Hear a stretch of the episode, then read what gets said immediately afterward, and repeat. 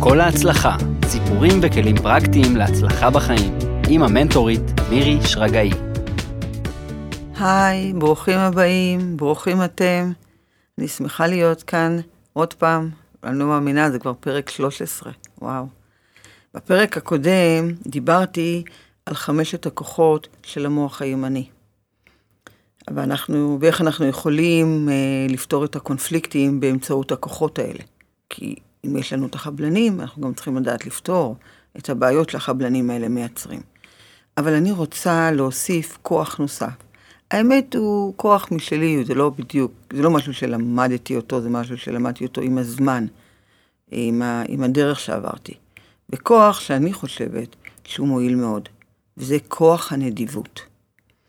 ואני לא מתכוונת עכשיו שתיתנו צדקה, זה בסדר, זה חשוב לתת, תרומות, לעשות צדקה, אבל לא לזה אני מתכוונת, זה לא זה. אני מתכוונת לנדיבות שתיתן לכם נקודת מבט שונה על החיים. נדיבות שתיתן לכם כוח חיובי לפעולות שלכם. לדעתי, איך שתסתכלו על החיים שלכם, ואיך שתעשו בחירות מוצלחות לחייכם, תמיד יהיה קשור גם בנדיבות. אתן לכם דוגמה. היה לי מתאמן, אה, בערך בגיל 40, נשוי, פלוס ילדים, היה לו עסק מאוד גדול, באמת חברה גדולה, אדם עשיר, אדם מצליח מאוד. במהלך השיחה איתו ראיתי שיש לו גישה לא נדיבה לחיים, במיוחד בעבודה. וחשבתי, איך אני בודקת אה, מהיכן זה מגיע? כי זה לא כזה, לא נעים להגיד לבן אדם או למתאמן, אתה לא נדיב. אני לא יכולה לבוא לבן אדם בצורה כזאת.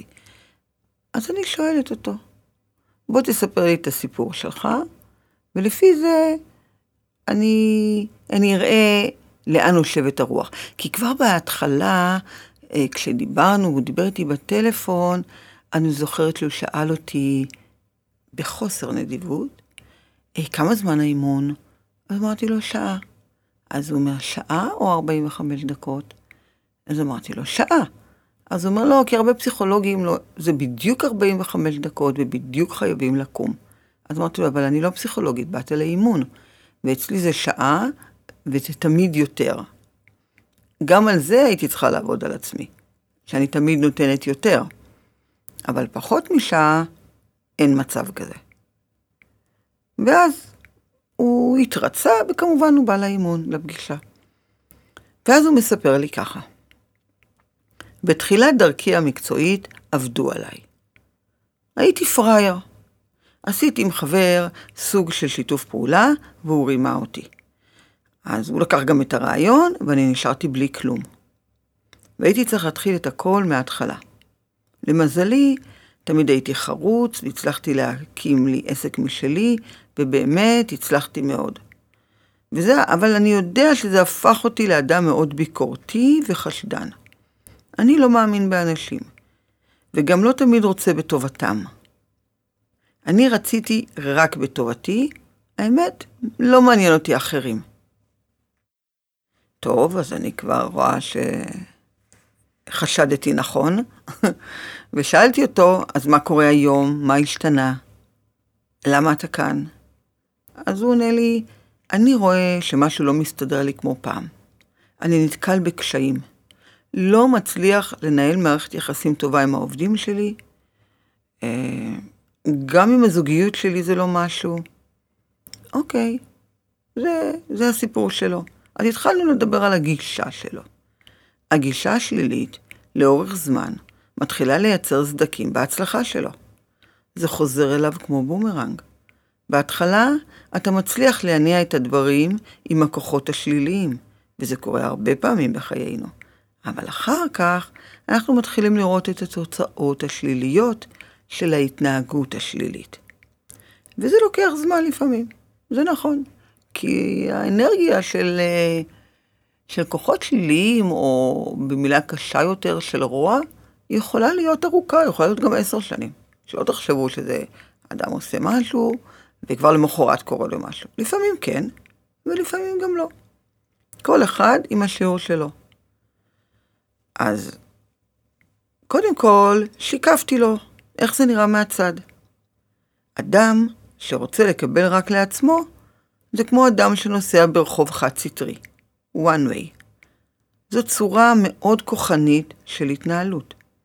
אין עוד דרך אחרת, אין עוד ראיית חיים, אין עוד אופציות, רק אני ודרכי לעצמי. אז בסוף אתה לבד, ואנשים פחות ירצו להיות איתך. ובטח גם פחות ירצו לעזור לך, כי אתה אוסף עם ההתנהגות הזאת בדרך, ההתנהגות השלילית, אתה אוסף בדרך, בוא נקרא לזה, אויבים זה מילה קשה, אבל אתה אוסף בדרך אנשים שכבר פחות אוהבים אותך, או פחות רוצים להיות במחיצתך. וזה גם בעיה. ויש גם עוד סוג של נתינה, היא נתינה מותנית. אוקיי, נגיד אתה כבר כן נותן משהו, ובטוח שהוא גם נותן, אתה מתנה את זה בלקבל חזרה משהו. גם אם אתה לא אומר את זה במפורש. לפעמים אנשים כן אומרים את זה במפורש, אני נותן לך משהו, עוזר לך, אבל בבוא היום אתה תחזיר לי. אוקיי. אבל הרבה פעמים אנשים לא אומרים את זה במפורש, אתה תיתן לי ותחזיר לי בבוא היום. אתה מצפה לקבל את זה בבוא היום. וזה יוצר בתוכנו אכזבות רבות. למה? כי, תחשבו טוב, בתוככם אתם כל הזמן מייצרים חוזים שלא אמרתם באמת, שלא שמתם אותם בצורה אמיתית וכנה על השולחן. ציפיתם את זה רק עם עצמכם בלבד. לא אמרתם את זה בצורה מדויקת, וזה לא מובן מאליו לצד השני. בואו אני אתן לכם דוגמה. תראו, דוגמה של כסף היא פחות טובה כאן, כי כסף זה די ברור שמחזירים, ואנשים די אה, מסוגלים להיות מדויקים. למרות שגם ראיתי מקרים של אנשים שנתנו כסף וזה לא חזר עליהם, כי גם שם הם לא היו מדויקים.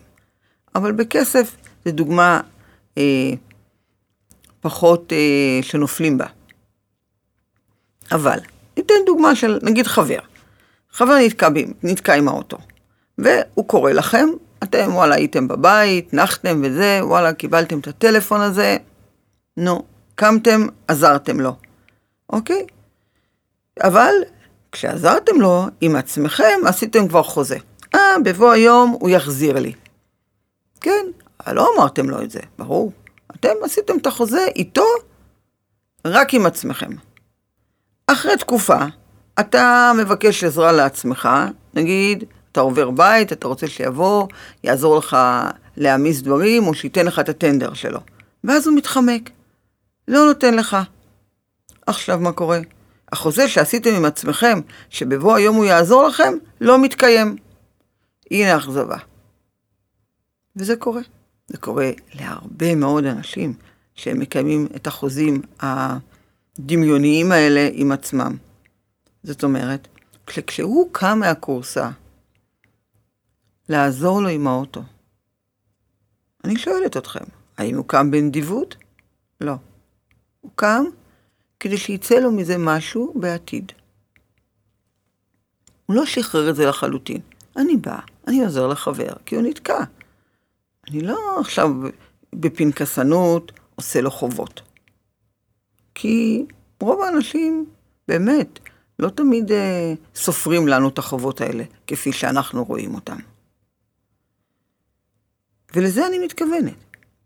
אם תיתנו בנדיבות, בלי חוזים עתידיים, זה ייתן לכם טוב בחזרה לחייכם. כי זה ימשוך לחיים שלכם הרבה שפע. גם אם לא מהחבר הזה, זה ימשוך לכם שפע בגלל הנדיבות שנעשתה, שנעשתה באופן נדיב, ללא חוזים, אני נתתי כי אני רציתי. כי רציתי לעשות את זה, מכל הלב. אנחנו נותנים מכל הלב, אנחנו מקבלים אל כל הלב שלנו. תראו למשל, הרבה מאוד אנשים מיליונרים הם חיים בשותפויות. רוב המיליונרים בקצוות הם שותפים של, הם מעט מאוד בודדים הם לבד. וגם אם לא, תראו בהייטק למשל, הם עובדים תמיד בשיתופי פעולה. הם עובדים תמיד בצוותים. כולם אחד עם השני. שותפות בעבודה עם העובדים, גם זאת נדיבות. זה היכולת להיות שותף של מישהו, להתחלק איתו, לחלוק איתו, לא רק את הכסף, את העבודה, את הזמן, את המחשבה, את הנתינה, את העזרה, וזה הרבה פעמים גורם לעסק להיות טוב יותר, מרוויח יותר, בשפע יותר, כי יש הרמוניה, והטבע אוהב הרמוניה. גם המתאמן הזה שבא אליי, הוא למד עם הזמן לפתוח את הלב בנדיבות לעובדים שלו. כן, זאת הייתה העבודה. לעורר בהם את תחושת השותפות לחברה, את תחושת השייכות לחברה, דבר שהוא לא עשה, החברה היא שלי, וזהו. אמרתי לו, הם לא, הם לא העבדים שלו, הם העובדים איתו. יש הבדל. למען ההצלחה של החברה. ההצלחה של החברה זה גם ההצלחה שלהם, כי יש להם מקום עבודה טוב, הם לא יפוטרו, נעים לבוא לעבודה, סך הכל מקום העבודה, אתם יודעים את זה, זה הרבה משעות היום שלנו, זה מקום מאוד משמעותי בחיים שלנו, אחרי המשפחה. ובאמת ככה הוא ראה הצלחות הרבה יותר גדולות, הכנסות, האווירה שנבנתה בעבודה, מערכת יחסים נדיבה עם הסמנכ"ל, עם ההנהלת חשבונות, עם המזכירה, עם העובדים. בטווח הארוך זה הניב לו הרבה יותר כסף, הרבה יותר הצלחה, וגם הוא נרגע. באמת, אבל בהתחלה, בהתחלה בדקנו את כל העובדים. כמה מהם, גם הם יכולים להיות נדיבים לארגון שלו, לעבודה שלו. כי זה לא רק הוא, היו שם גם כמה כאלה שהיו צריכים את הניעור הזה, אוקיי? ואם לא, אז עדיף לשחרר אותם. ושחררנו אותם בטוב. התחלנו דף חדש של מערכות יחסים חדשות. אבל הכל כשגם הוא משתנה. שגם הוא מתייחס עם כוח הנדיבות לחברה שלו. אתה צריך לתת להם חשיבה שאתה רוצה בטובתם, ושהם רוצים בטובתך. ככה בונים אמון. ככה בונים חברה, חברה טובה שבונה הצלחה. בזכות השינוי בגישה שלו, כשיחליט לקחת את כוח הנדיבות ככוח מניע, חוץ מאותם חמשת הכוחות שלמדנו, לקח את הכוח הזה לתוך החברה שלו. הוא באמת עשה סדר בחברה. הוא הקיף את עצמו בעובדים שאכפת להם מהחברה הזאת. כפי שהוא התנהג בנדיבות כלפיהם, ככה גם הם התחילו להתנהג בנדיבות כלפיו. לתת דוגמה אישית. אתה לא יכול לבוא, לא משנה ב, ב, ב, באיזה אינסטלציה, אתה לא יכול לבוא, גם כהורים, בלי דוגמה אישית, ולדרוש מהם נדיבות, אכפתיות לחברה, לעבוד בטוב, כשאתה לא כזה, אין, אין חיה כזאת, אין דבר כזה. ובאמת תוך זמן קצר הוא התחיל לראות איך הנדיבות הזאת נותנת לו תנופה ממש חיובית. הדוחות הכספיים ממש ממש הוכפלו, הוא היה עמום. זה נתן לו מוטיבציה להמשיך ולהתנהל בכוח הנדיבות. ומשם הוא פרח, גם הכל השתנה לו גם באווירה שלו, גם בהרגשה שלו. הוא כבר לא היה כבוי כזה ומדוכא. וכאן אני מבקשת להסביר לכם את הכוח הזה, את הכוח של הנדיבות, מה זה אומר, על מה, על מה, על מה אני מדברת. הרבה אנשים מפחדים להיות פראיירים ולתת יותר מדי. וזאת לא הכוונה בכלל, אני לא באה להגיד לכם תהיו פראיירים, היום אלא רק תיתנו, תיתנו, תיתנו, תיתנו. באמת לא. אז איך אנחנו מוצאים את האיזון בין לתת ולקבל? ולא לחשוב רק מה טוב לי, מה אני אקבל מזה? מתי זה יחזור אליי? מתי זה יחזיר לי בכלל משהו? מה, אני פראייר?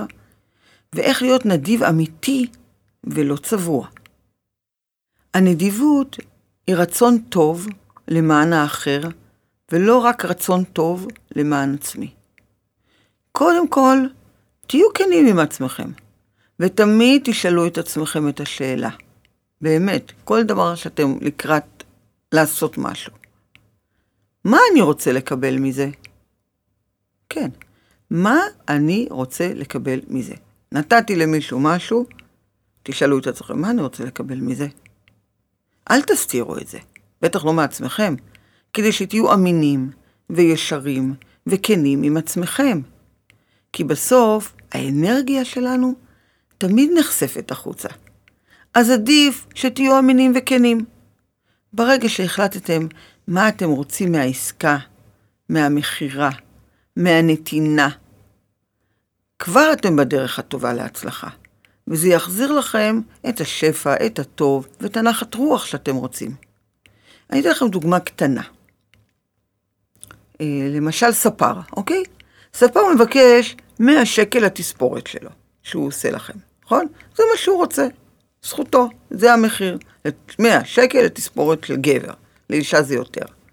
עכשיו, הוא יקבל את המאה שקל שלו, אוקיי? עכשיו, מה הספר צריך לעשות? הוא צריך לתת ללקוח תספורת טובה מאוד. לתת מכל הלב עבודה איכותית. זה ללא תמורה. זאת נדיבות.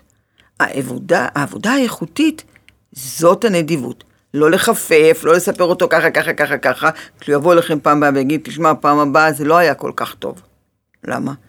כי אתה, אתה קיבלת את המאה שקל, אבל לא סיפרת בנדיבות. לא נתת את זה באמת מנתינה. זה האקסטרה, זה הפלוס, זה המיוחד. זאת הנדיבות. ואת זה אתה נותן עבורך, לא עבור הלקוח. האחריות היא שלך, הספר. וזה הכוח של הנדיבות, שמייצר לך את השפע של החיים. העבודה הטובה הזאתי, עבור המאה שקל, זאת הנדיבות. לעשות את זה בטוב, הכי טוב שאתה יכול.